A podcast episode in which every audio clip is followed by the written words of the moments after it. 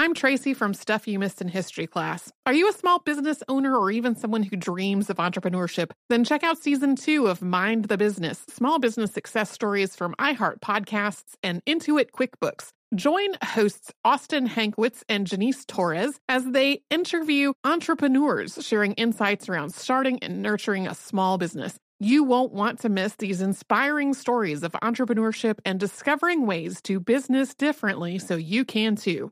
Planning your next trip? Choice Hotels family of 22 brands has over 7,400 locations and the perfect hotel for any traveler you want to be. Like a Cambria hotel serving up locally inspired craft cocktails for all my folks who maybe want to meet up and talk about Mad Royals. Check into a Radisson hotel with flexible workspaces for you strivers who listen during business travel. Or a Comfort hotel with free hot breakfast, family friendly pools, and big spacious rooms for the parents who listen with their kids and need a little retreat. What are you waiting for? Join Choice Privileges and start earning points toward your next stay. Find a stay for any you when you book direct at choicehotels.com, where travels come true.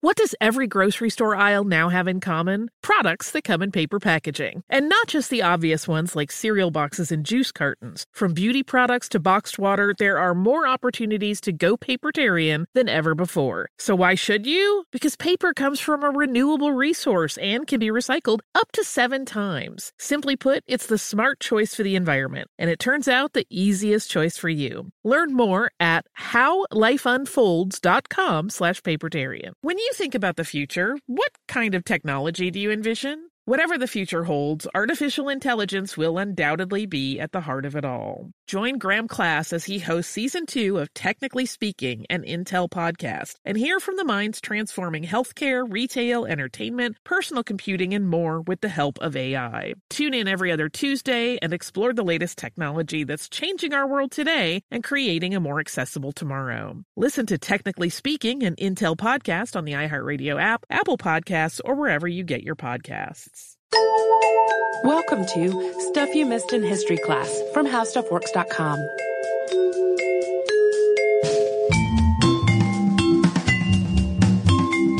Hello and welcome to the podcast. I'm Holly Fry. And I'm Tracy V. Wilson. Tracy, have you ever wondered how Pittsburgh got the nickname Steel Town? I have some ideas. it's thanks in part to today's podcast subject.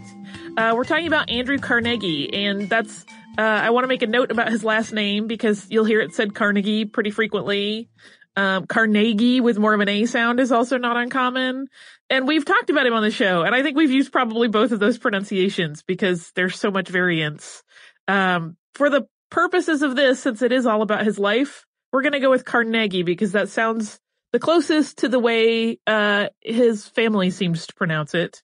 Uh, so I might say we're gonna we're gonna try to do that. Yeah, but it's one of those things where when you have said something a certain way your entire life, and then you try to say it a different way, sometimes you mess it up and you don't notice until you're QAing the podcast, and then it is too late to do it over. That is a hundred percent correct, and because it is one of those things. Like I don't think I have ever heard anybody utter the words Carnegie Hall, but they say Carnegie Hall all the time. Yeah. Same, same thing. So, uh, keep in mind that's just part of like that cultural pronunciation shift that sometimes happens. We're go, we're going for the correct one.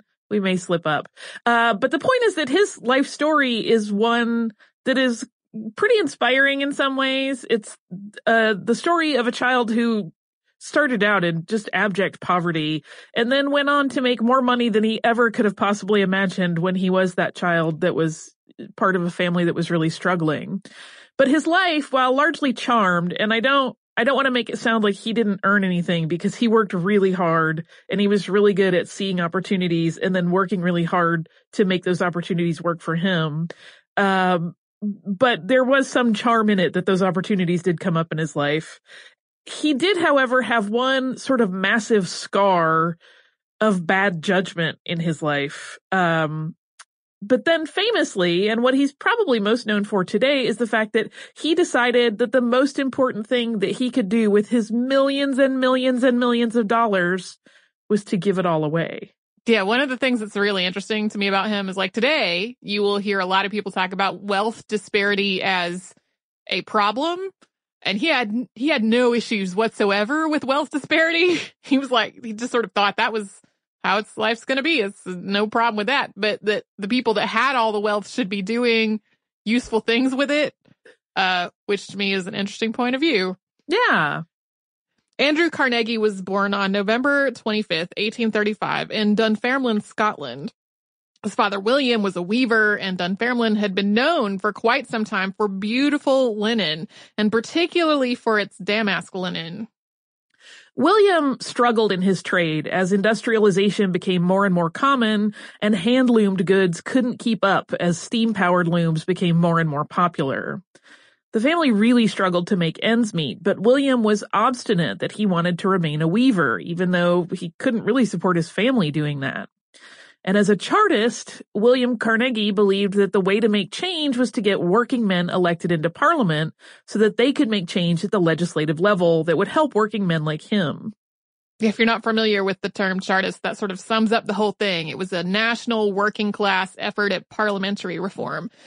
So William and his brother-in-law, Tom Morrison, both were committed to the Chartist cause. They were organizing strikes, they were writing for Chartist publications, and meanwhile, Andrew's mother, Margaret Morrison Carnegie, stepped up by taking work mending shoes and running a small grocery to try to keep the family afloat. Seeing his parents struggle and also living in poverty as a child deeply impacted the young Andrew. Yeah, he wrote about it later in his life. We'll talk about that. But basically, he seeing his father have to beg for work really, really stuck with him forever. Uh, Margaret's sister, in the meantime, had moved to the United States and settled in Pittsburgh, Pennsylvania. She was there for like eight years before it started to become a possibility for the Carnegies to follow. And Margaret's sister was writing letters back to Scotland, assuring Margaret that conditions were far better in the U.S., particularly for working people. And these missives really started Margaret thinking about a cross-Atlantic move as one of the family's few remaining options at making a better life. She managed to convince William that it was worth the risk, and to be clear, this was a lot of risk. Once they got to the United States, they would have less than nothing. They had to sell all their belongings and then borrow money on top of that just to pay for the voyage. The Carnegies, that's William, Margaret, Andrew, and Andrew's younger brother Thomas, crammed into small quarters on the Wiscasset, which is a ship sailing from Glasgow for a 50 day voyage. No surprise, this was not a great way to spend nearly two months. Passengers were often asked to help out with tasks aboard the undermanned ship, but many were too seasick or just weak from poor nutrition. This was not a luxury cruise. They weren't really getting everything they needed. And Andrew would volunteer for various additional duties in exchange for favors or a little extra food or some other benefit for his family. The Carnegies made their trip across the Atlantic in 1848. And Ellis Island wouldn't open for another 44 years. The Wiscasset landed on the southern tip of Manhattan at the Battery. They had several more legs of the journey, though, to make by boat.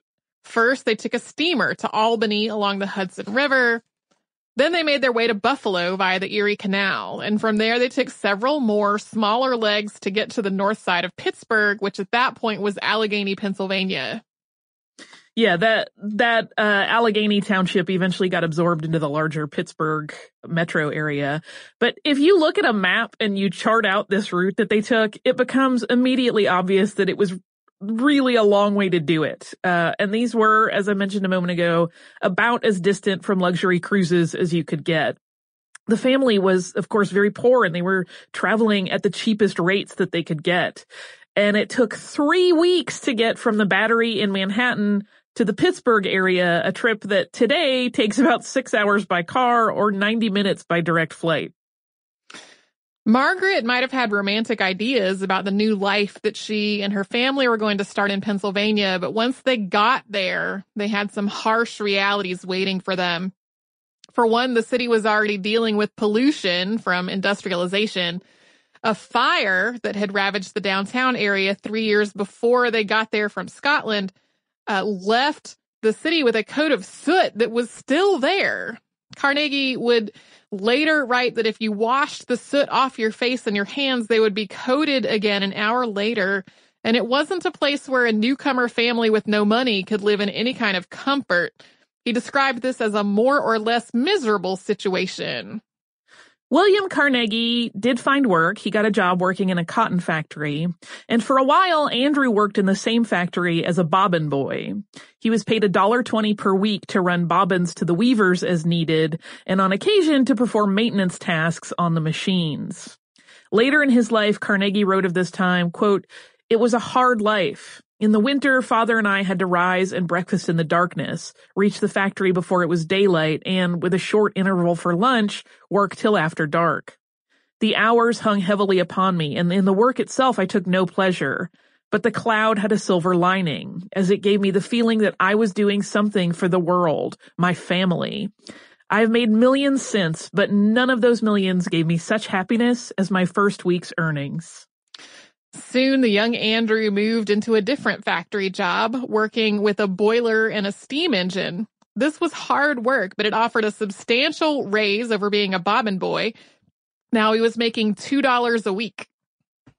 Through a connection of his uncle's, Andrew transitioned to another job as a messenger for the city telegraph office in 1850 when he was 14. He was a really hard worker and he took these duties very seriously. He made a point to memorize all the streets of Pittsburgh as well as the names and addresses of messenger recipients that were frequent so that he could be as efficient as possible in his job. Part of this was so he could recognize any of the gentlemen that might be receiving a, a, telegram message or any of their servants on the street and be able to hand something off without maybe always having to go full distance to deliver it so he could be way faster and get more done. Initially, he was not sure if he could handle this job, and in his interview, he told the hiring manager as much, but he also said that he would do his best and that he would like a trial. And his worries were unfounded. He did really well, and he had moved up to earning $2.50 a week. And he found the position, he wrote, quote, in every respect, a happy one. He only had one suit that was appropriate to wear to work, and it was the same suit that he would normally wear to church on Sunday. So when he got home late on Saturday nights, his mother would wash and press the suit so it would be ready for the next day. And he wrote adoringly about her, saying, quote, there was nothing that heroine did not do for the struggle we were making for elbow room in the Western world. Yeah, Andrew was very close to his mother, and that relationship will be uh, really important to how his life plays out a little bit later. But even though he was working in these, you know, sort of uh, relatively menial jobs, even though it had gotten much better as a messenger boy, throughout all of this, he was really drawn to both culture and information. So when he found out that he would have to deliver a telegraph message to a theater, for example, he would arrange that to be one of his last tasks of the day so that he could then stay and watch the performances. And he also took advantage of every possible opportunity he had when he had access to books and he read voraciously. We're going to get into his transition into more lucrative work after we first take a little sponsor break. I'm Tracy V. Wilson from Stuff You Missed in History class. Did you know small businesses make up 99.9% of all businesses in the United States? The world is powered by entrepreneurs, and if you're a small business owner or even someone dreaming of starting your own business, then you'll want to check out season two of Mind the Business Small Business Success Stories from Ruby Studio, from iHeartMedia, and Intuit QuickBooks. And every episode, hosts Austin Hankwitz and Janice Torres talk to entrepreneurs about how they've grown from the lessons of launching and nurturing a small business, and how they have found success being their own boss. From the excitement of first starting out to finding the right tools and resources to process invoices and payments like QuickBooks Money, you won't want to miss these inspiring stories of entrepreneurship and discovering ways to business differently so you can too. And if you're a small business owner or even someone dreaming of starting your own business, then you'll want to check out season two of Mind the Business Small Business Success Stories from Ruby Studio, from iHeartMedia, and Intuit QuickBooks. Planning your next trip? Choice Hotels has a stay for any traveler you want to be with 22 brands and over 7,400 locations. Whether you're a business traveler, a family road tripper, someone who wants to seek out history and maybe make your own, or just planning a quick getaway, Choice Hotels has a stay for any you. Like a Cambria Hotel, where you can be a cocktail connoisseur and sip locally inspired craft beverages at downtown locations in the center of it all. This is a fun way to visit cities with a lot of history and a lot of fun in mind. Or a Radisson Hotel for all our productivity powerhouses out there. With flexible workspaces and on site restaurants, you'll get the most out of your work trip. You'll get the coffee, the Wi Fi, and the work done. And we can't forget about comfort hotels. Imagine you're a family road tripper waking up in your big spacious room and then heading down to a free hot breakfast for the entire family, including waffles. So you'll be well fed and ready for the day's adventure, even if that's just relaxing. After that, you're spending all afternoon relaxing by the pool. You deserve it. What are you waiting for? Join Choice Privileges and start earning points toward your next stay. Find a stay for any you. Book directly at choicehotels.com, where travels come true.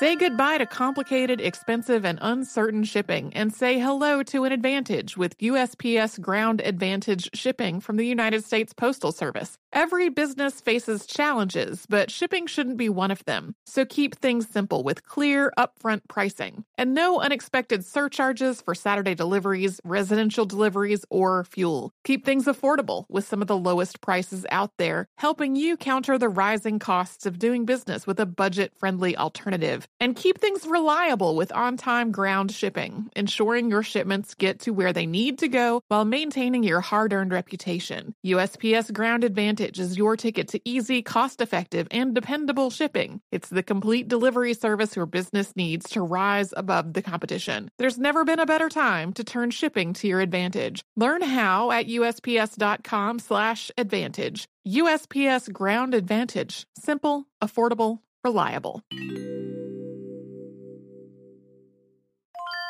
When you think about the future, what kind of technology do you envision? Whatever the future holds, artificial intelligence will undoubtedly be at the heart of it all. Join Graham Class as he hosts season two of Technically Speaking, an Intel podcast from Ruby Studio in partnership with Intel. Explore the future of technology that's rapidly evolving our world today with the help of AI. There is still so much work and research needed to fully understand the power and potential of AI, and Intel is at the forefront of implementing AI in revolutionary technology that's changing the world we live in for the better. In each episode, Graham interviews the minds transforming medicine and healthcare, retail, entertainment, personal computing, and more while pioneering new uses for AI in these spaces. Tune in every other Tuesday and explore the latest technology that's changing our world today and creating a more accessible tomorrow. Listen to Technically Speaking, an Intel podcast on the iHeartRadio app, Apple Podcasts, or wherever you get your podcasts.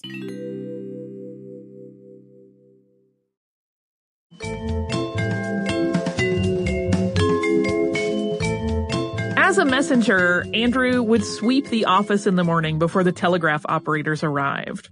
And one morning he actually took a message that came through when no operators had yet begun their shift.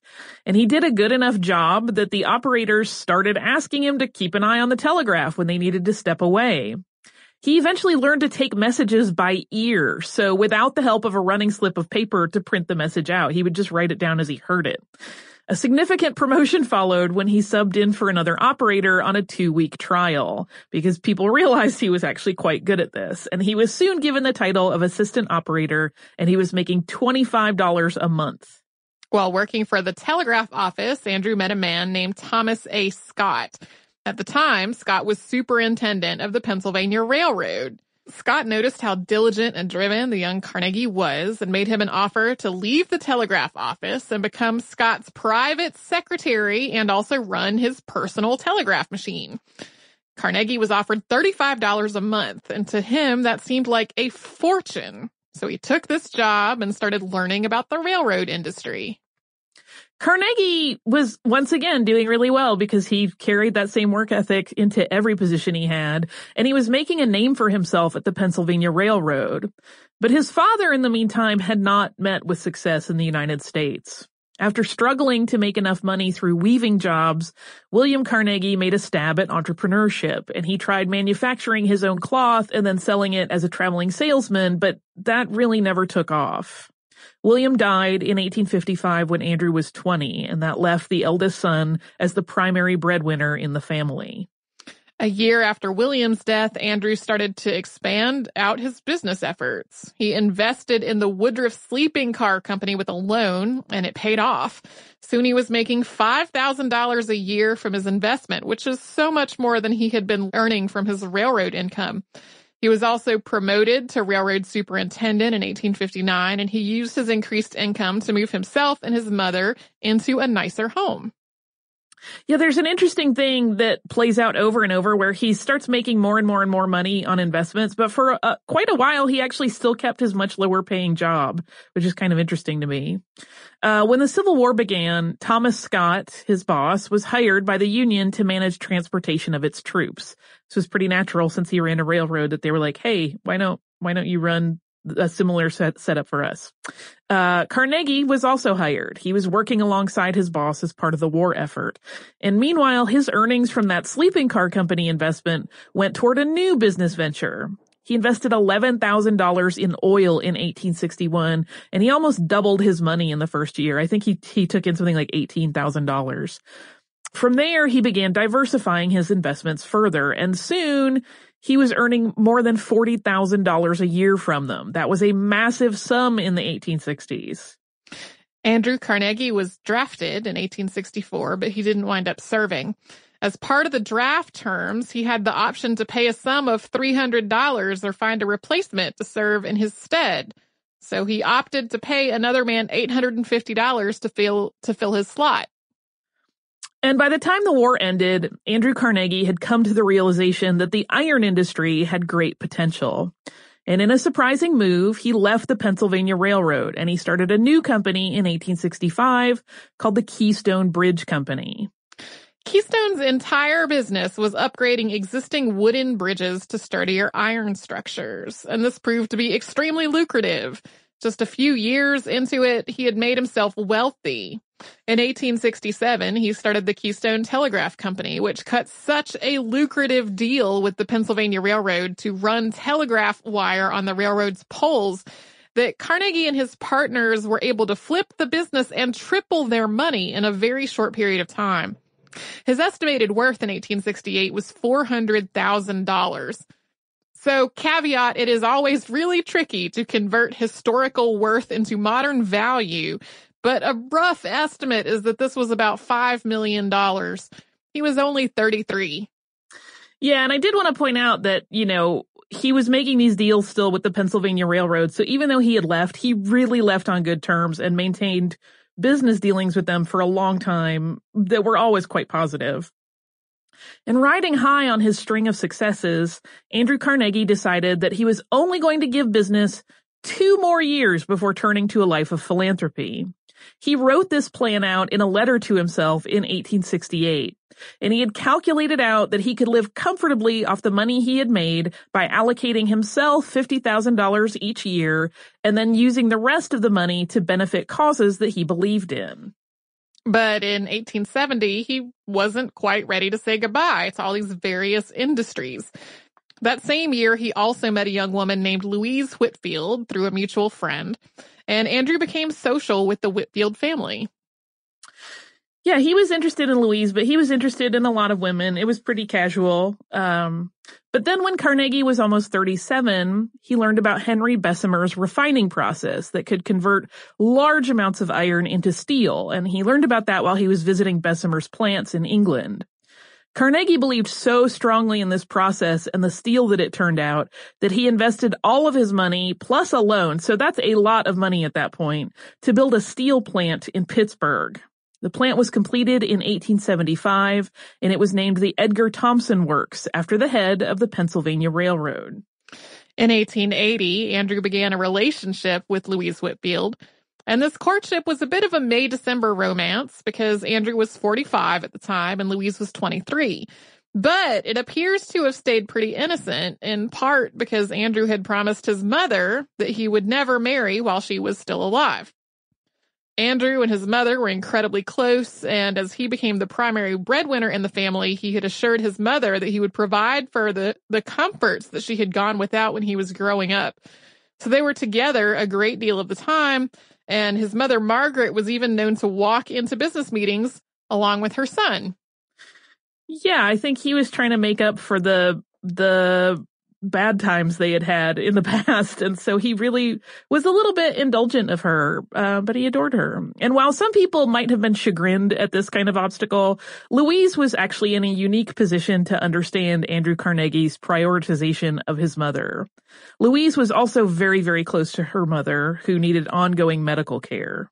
In 1881, Andrew became business partners with Henry Clay Frick by purchasing a controlling interest in Frick's Coke company. Coke was a coal-based fuel. That same year, he took his mother Margaret back to Scotland and he asked Louise Whitfield to join them on the trip. His mother, though, shut that idea completely down. Yeah, she was not cool with it. Uh, two years later, Andrew bought an additional steel mill, the Homestead Works. And he also became secretly engaged to Louise in the autumn of 1883, content, it seemed, to just wait out the remainder of Margaret Carnegie's life. This is something we would describe as, in modern terms, not having healthy boundaries. Yeah, it's kind of interesting because Louise's mother was very close to Louise, but really was kind of the opposite. She was like, no, I want you to go out and be with other people and live your own life. Whereas Louise was like, but I want to take care of you. And Andrew Carnegie's mother seemed like, no, no, this, you promised me. me first. So three years into this engagement in the summer of 1886, Andrew wrote to Louise, quote, I have not written to you because it seems you and I have duties which must keep us apart.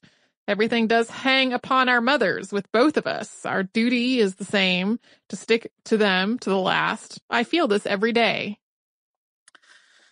An essay written by Andrew Carnegie was published in Forum magazine in 1886, and in it he wrote passionately about workers' rights specifically their right to unionize.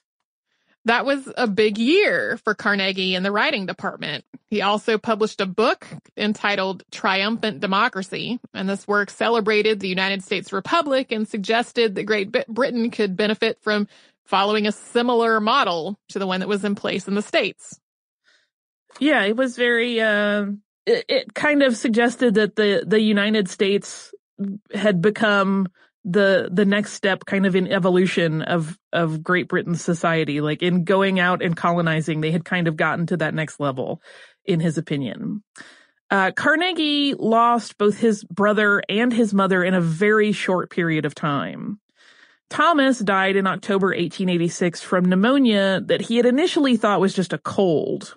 And the following month Margaret Carnegie died also from pneumonia she had already been quite ill when Thomas, who was living in Georgia at the time, died, and nobody actually told her of her younger son's passing for fear of upsetting her while she was so ill.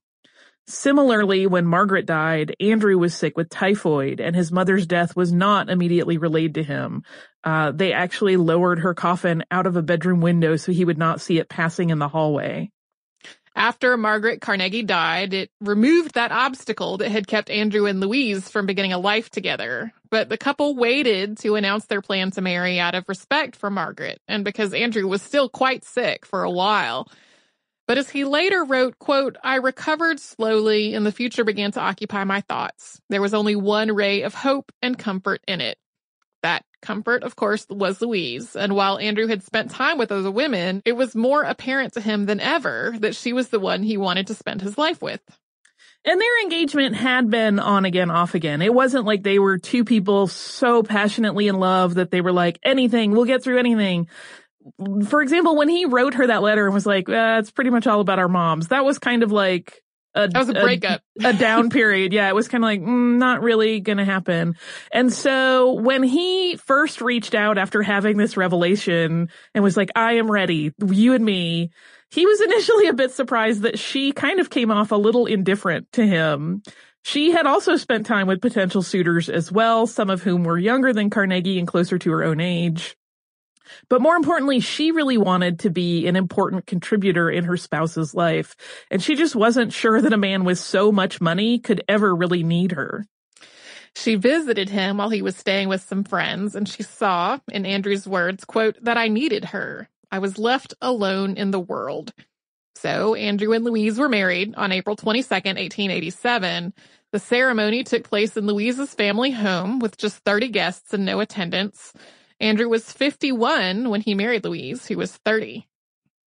Before the wedding took place, Louise actually signed a prenup indicating that she did not want any of her fiance's money and that he intended to give her nothing in the will other than a, an allowance to live comfortably. In a moment, we'll talk about how Andrew Carnegie's steel mill in Homestead, Pennsylvania became the site of one of the most violent conflicts over workers' rights in United States history.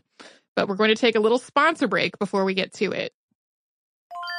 I'm Tracy V. Wilson from Stuff You Missed in History class. Did you know small businesses make up 99.9% of all businesses in the United States? The world is powered by entrepreneurs, and if you're a small business owner or even someone dreaming of starting your own business, then you'll want to check out season two of Mind the Business Small Business Success Stories from Ruby Studio, from iHeartMedia, and Intuit QuickBooks. And every episode, hosts Austin Hankwitz and Janice Torres talk to entrepreneurs about how they've grown from the the lessons of launching and nurturing a small business and how they have found success being their own boss. From the excitement of first starting out to finding the right tools and resources to process invoices and payments like QuickBooks Money, you won't want to miss these inspiring stories of entrepreneurship and discovering ways to business differently so you can too. And if you're a small business owner or even someone dreaming of starting your own business, then you'll want to check out season two of Mind the Business Small Business Success Stories from Ruby Studio, from iHeartMedia, and Intuit QuickBooks.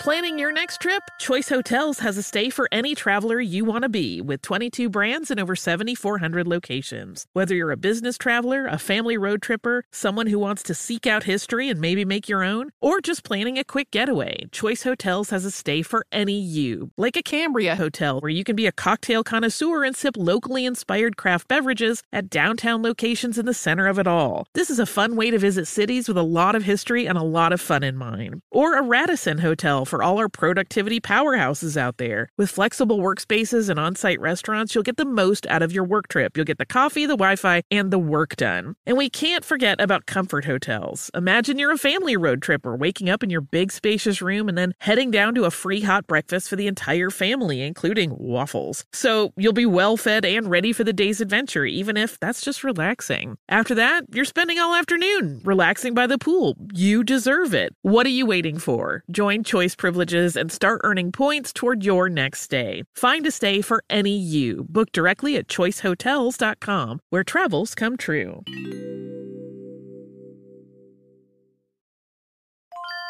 Say goodbye to complicated, expensive, and uncertain shipping and say hello to an advantage with USPS Ground Advantage shipping from the United States Postal Service. Every business faces challenges, but shipping shouldn't be one of them. So keep things simple with clear, upfront pricing and no unexpected surcharges for Saturday deliveries, residential deliveries, or fuel. Keep things affordable with some of the lowest prices out there, helping you counter the rising costs of doing business with a budget friendly alternative. And keep things reliable with on time ground shipping, ensuring your shipments get to where they need to go while maintaining your hard earned reputation. USPS Ground Advantage Advantage is your ticket to easy, cost effective, and dependable shipping. It's the complete delivery service your business needs to rise above the competition. There's never been a better time to turn shipping to your advantage. Learn how at USPS.com slash advantage. USPS Ground Advantage. Simple, affordable, reliable. When you think about the future, what kind of technology do you envision? Whatever the future holds, artificial intelligence will undoubtedly be at the heart of it all. Join Graham Class as he hosts season two of Technically Speaking, an Intel podcast from Ruby Studio in partnership with Intel. Explore the future of technology that's rapidly evolving our world today with the help of AI. There is still so much work and research needed to fully understand the power and potential of AI, and Intel is at the forefront of implementing AI in revolutionary technology that's changing the world we live in for the better. In each episode, Graham interviews the minds transforming medicine and healthcare, retail, entertainment, personal computing, and more while pioneering new uses for AI in these spaces. Tune in every other Tuesday and explore the latest technology that's changing our world today and creating a more accessible tomorrow. Listen to Technically Speaking, an Intel podcast on the iHeartRadio app, Apple Podcasts, or wherever you get your podcasts.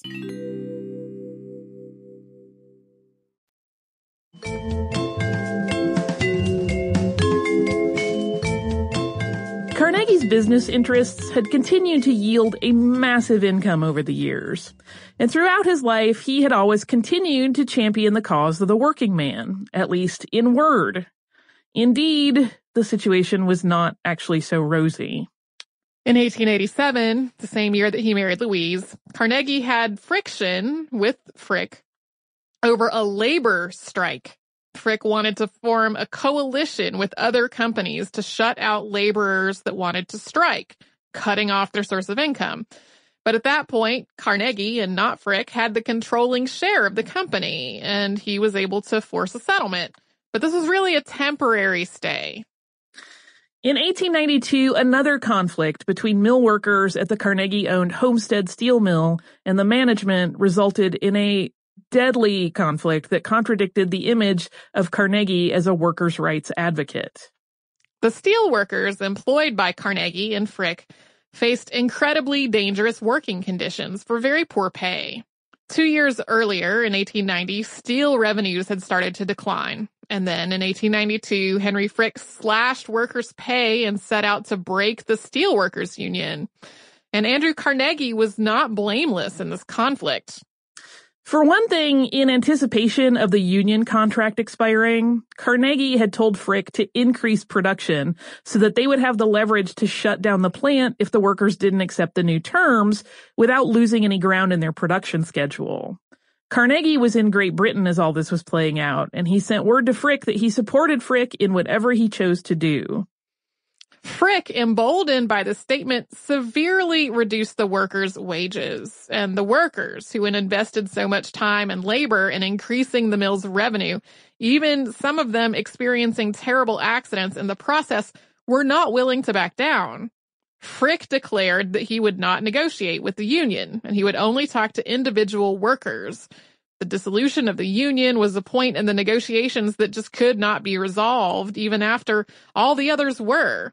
And then Frick closed down the mill and locked all the workers out. Yeah, at this point, it was kind of like one of those situations where, you know, there's a company that people have been part of for a long time and they feel like they are not necessarily part owners in the company, but like that they own they have a sense of ownership over what the company is and the culture and and that's really part of why these workers were so invested in this. They were like, "No, this is like our home. We want to make it better." And the workers actually tried to reach out to Carnegie, but he was on vacation in Scotland and contact just couldn't be made. Carnegie had wanted to do away with the union because they stipulated a need for more men than he wanted to pay. And he had left it to Frick to organize a new setup. And he didn't think the maintenance of a union at the mill was really going to be the big issue that it turned out to be. So Frick turned the mill into a veritable fort, setting up a fence perimeter with rifle stations. Eventually, he also called in 300 men from the Pinkerton Private Police. When the Pinkerton detectives arrived, they were met by a full force of mill workers and a 12 hour battle began. Throughout this shootout, the Pinkertons were trying to make landfall because they had arrived at the mill on river barges, but the workers were preventing most of their men from disembarking. The Pinkerton forces actually tried to surrender four different times over the course of the day that this shootout played out, but their white flag was shot down each time. And on the fifth try, the surrender was finally accepted, but the aftermath was horrifying. With nearly a dozen people already dead, the surrendering Pinkertons were brutally beaten as a crowd of reporters and onlookers watched. The Pinkertons left Homestead, but then Frick called in the National Guard so that strikebreakers could enter the mill to start working. Martial law was declared over the mill, and the strikebreaking workforce staffed the mill basically up to normal production levels in a matter of weeks.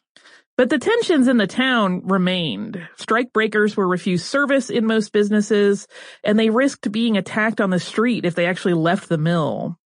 An armed, organized attack on the 50 black families who had moved in to find work during the strike resulted in multiple injuries, some of them very serious. The violence that started with the Pinkertons' arrival in July of 1892 finally came to an end in November after the Union gave up. Strike leaders were charged with murder, and additional charges were leveled at 160 of the strikers, but none of the men were convicted of their crimes. And initially, Carnegie, who had experienced the worst of this stuff going on while he was across the Atlantic Ocean, kind of saw the union giving in as a victory. He was at that point able to increase the length of the workday and cut wages as the mill reorganized post-strike to become more profitable. But he soon felt regret over what had happened and particularly over he, how he had handled things. In a letter to William Gladstone, Carnegie wrote, quote, such a foolish step, contrary to my ideals, repugnant to every feeling of my nature.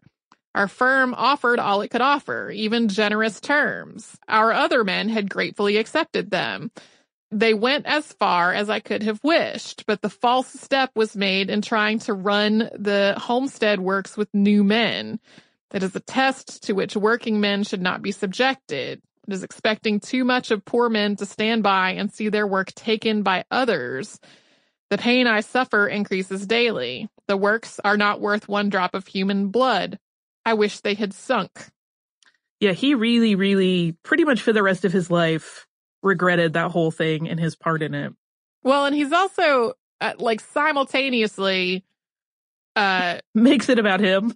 Yeah, yeah, and then also is like the other men gratefully accepted these terms.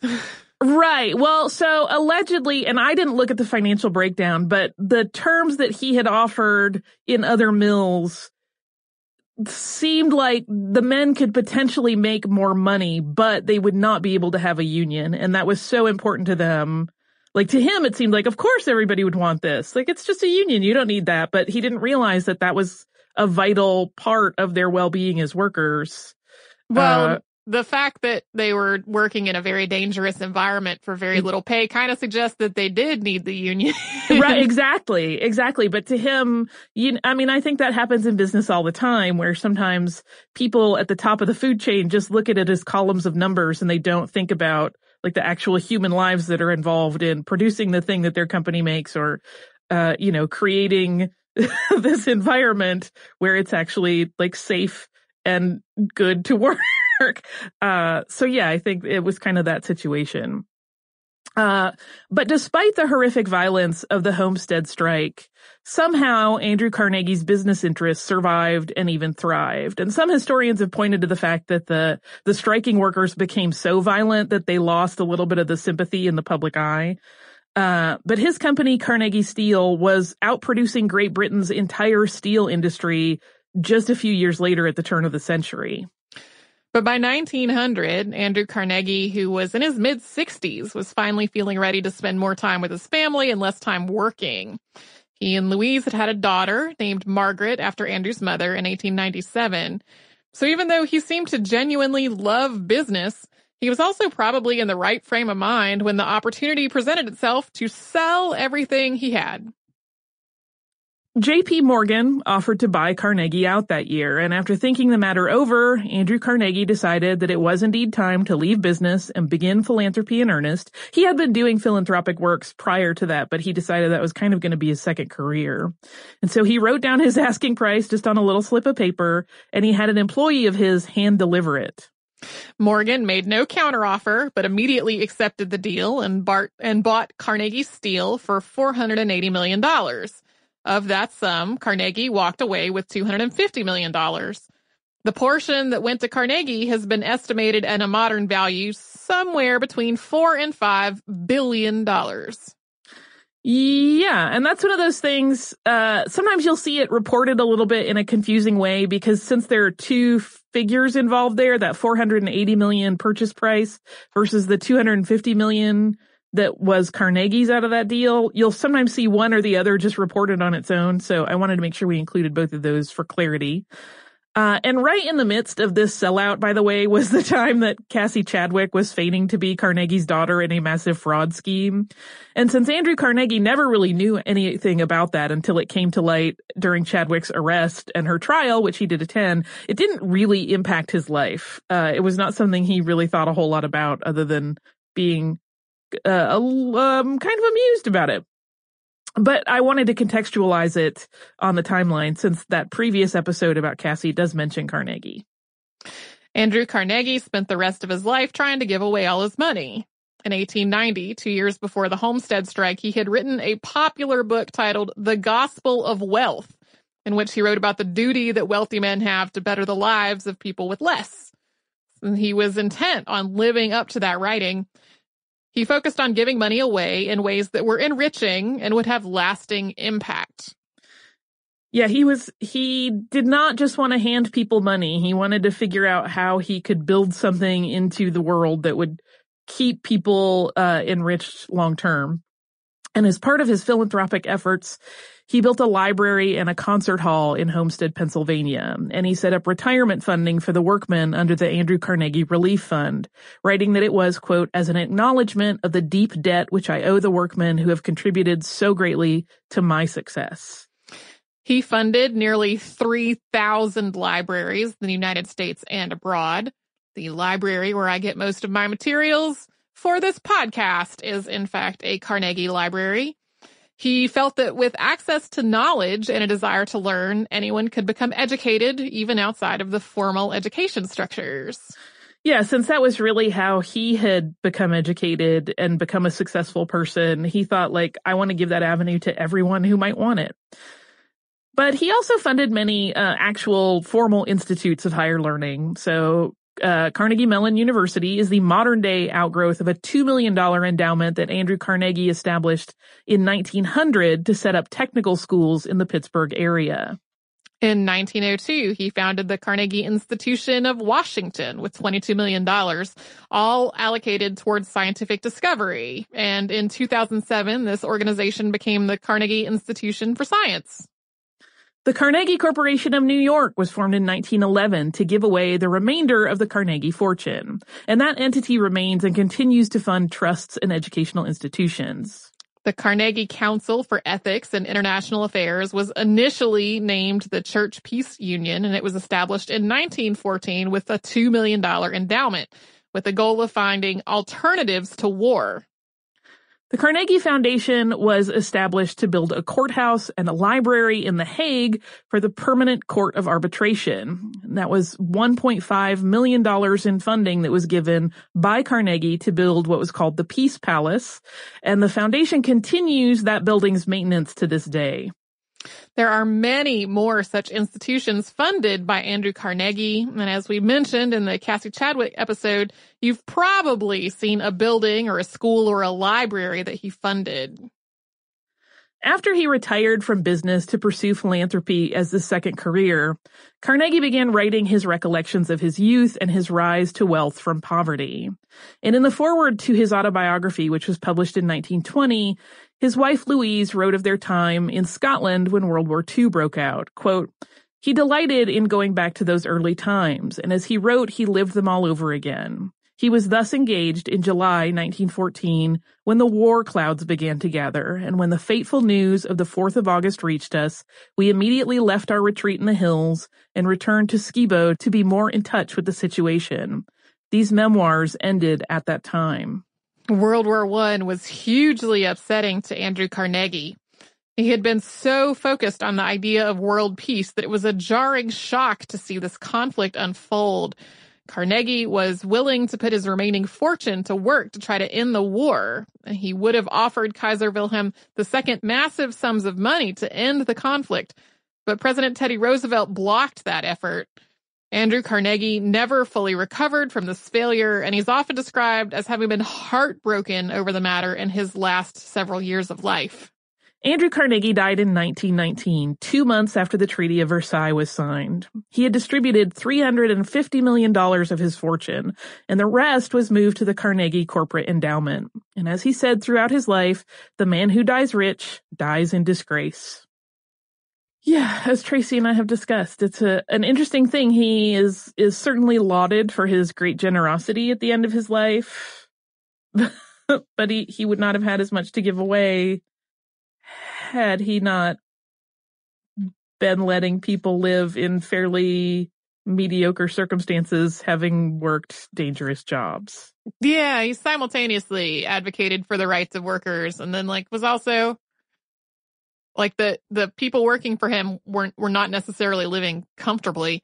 And his own idea of living comfortably, when we said that part about he could live comfortably on something like fifty thousand dollars a year, like really like comfortably. Capital C comfortably. Yeah. That was sort of a a pretty luxurious amount of comfort. Yeah. Yeah. Uh, so on the one hand, I'm like, thank you, because there's a lot of times I have benefited from his generosity, you know, in going to a library or, uh, also just research that's been done Mhm. that, that we have benefited from. But yeah, mm, conflict. Well, a lot of the libraries are really beautiful.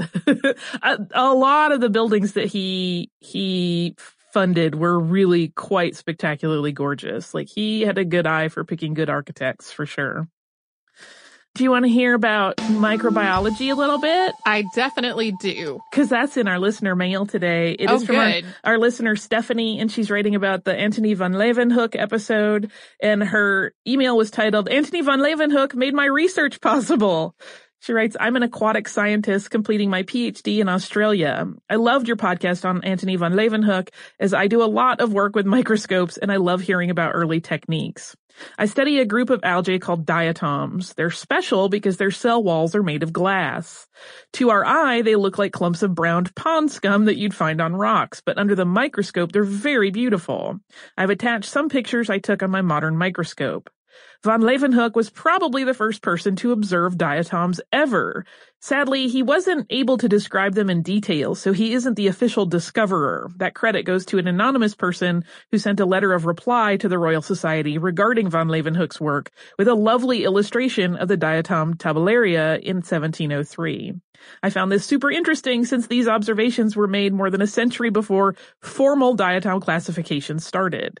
Uh, so cool. I love it. I also uh, thank anybody who is working in the sciences to better understand our world so that we can all better understand our world together. Uh, if you would like to write us, you can do so at historypodcast at howstuffworks.com. You can also find us on the internet at missedinhistory.com and across pretty much any social media platform as Missed in History. If you want to visit our website at missedinhistory.com, there you can find every single episode of the show that has ever existed long before Tracy and I were hosts. And if you look at the episodes that Tracy and I worked on together, you will also find show notes for those episodes. So come and visit us and explore some history with us at missedinhistory.com. For more on this and thousands of other topics, visit howstuffworks.com.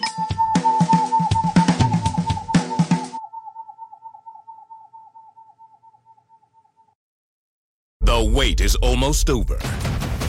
Get ready for the 2024 NFL season as the full schedule is announced. Every rivalry, every rematch, every rookie debut, every game revealed.